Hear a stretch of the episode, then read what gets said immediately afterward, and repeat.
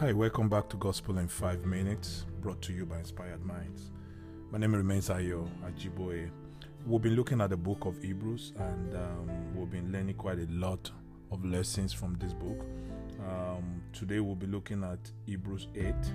Um, I particularly want to, because this is um, a very short podcast and we need to dive deep um, in the short time. I'll let me. I would like to go straight from verse six of Hebrews eight. It says, "But now Jesus, our high priest, has been given a ministry that is far superior to the old priesthood. For, for he is the one who mediates for us as far better covenant with God based on better promises.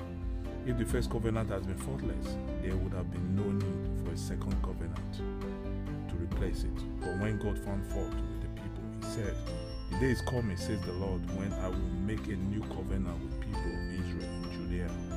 This covenant will not be like the one I made with their ancestors when I took back when I took them by the hands and led them out of the land of Egypt.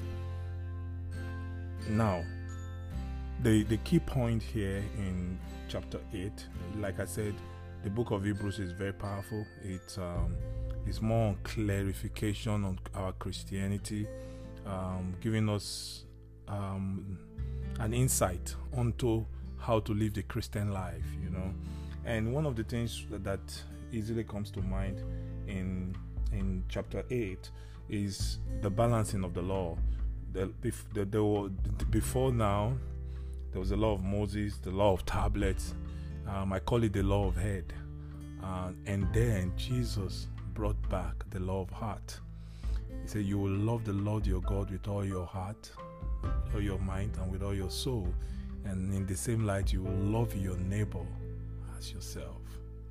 So everything that has to do with the new covenant is about is about heart religion.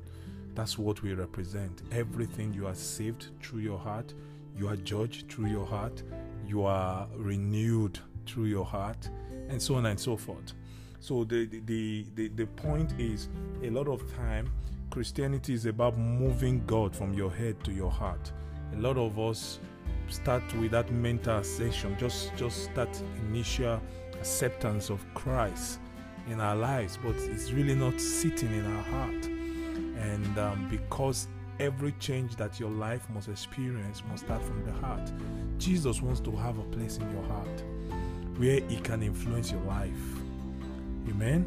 And and this is why it's very important for us that when we are looking at our relationship with the Lord, um, we are not like so many people that just know about God. Knowing about God is head knowledge, but knowing God or knowing Christ comes from the heart.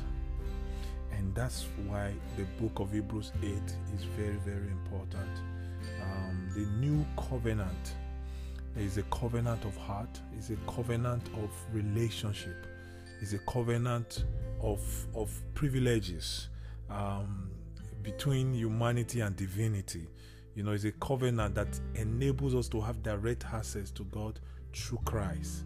You know, that the, the whole office of the priest um, is being broken, is being taken out um, there is there is no more barrier between us and God because Jesus has given us an opportunity to connect straight to the Father.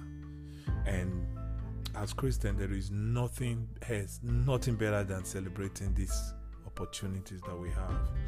We're going to keep diving in. We're going to go to chapter nine, and um, I just want to encourage you, to, you know, to take your time, read the books of Hebrews. Um, let it sink, let it settle in your heart. Let the Spirit of the Lord minister deeply to you and let your life begin to reflect everything that you're learning.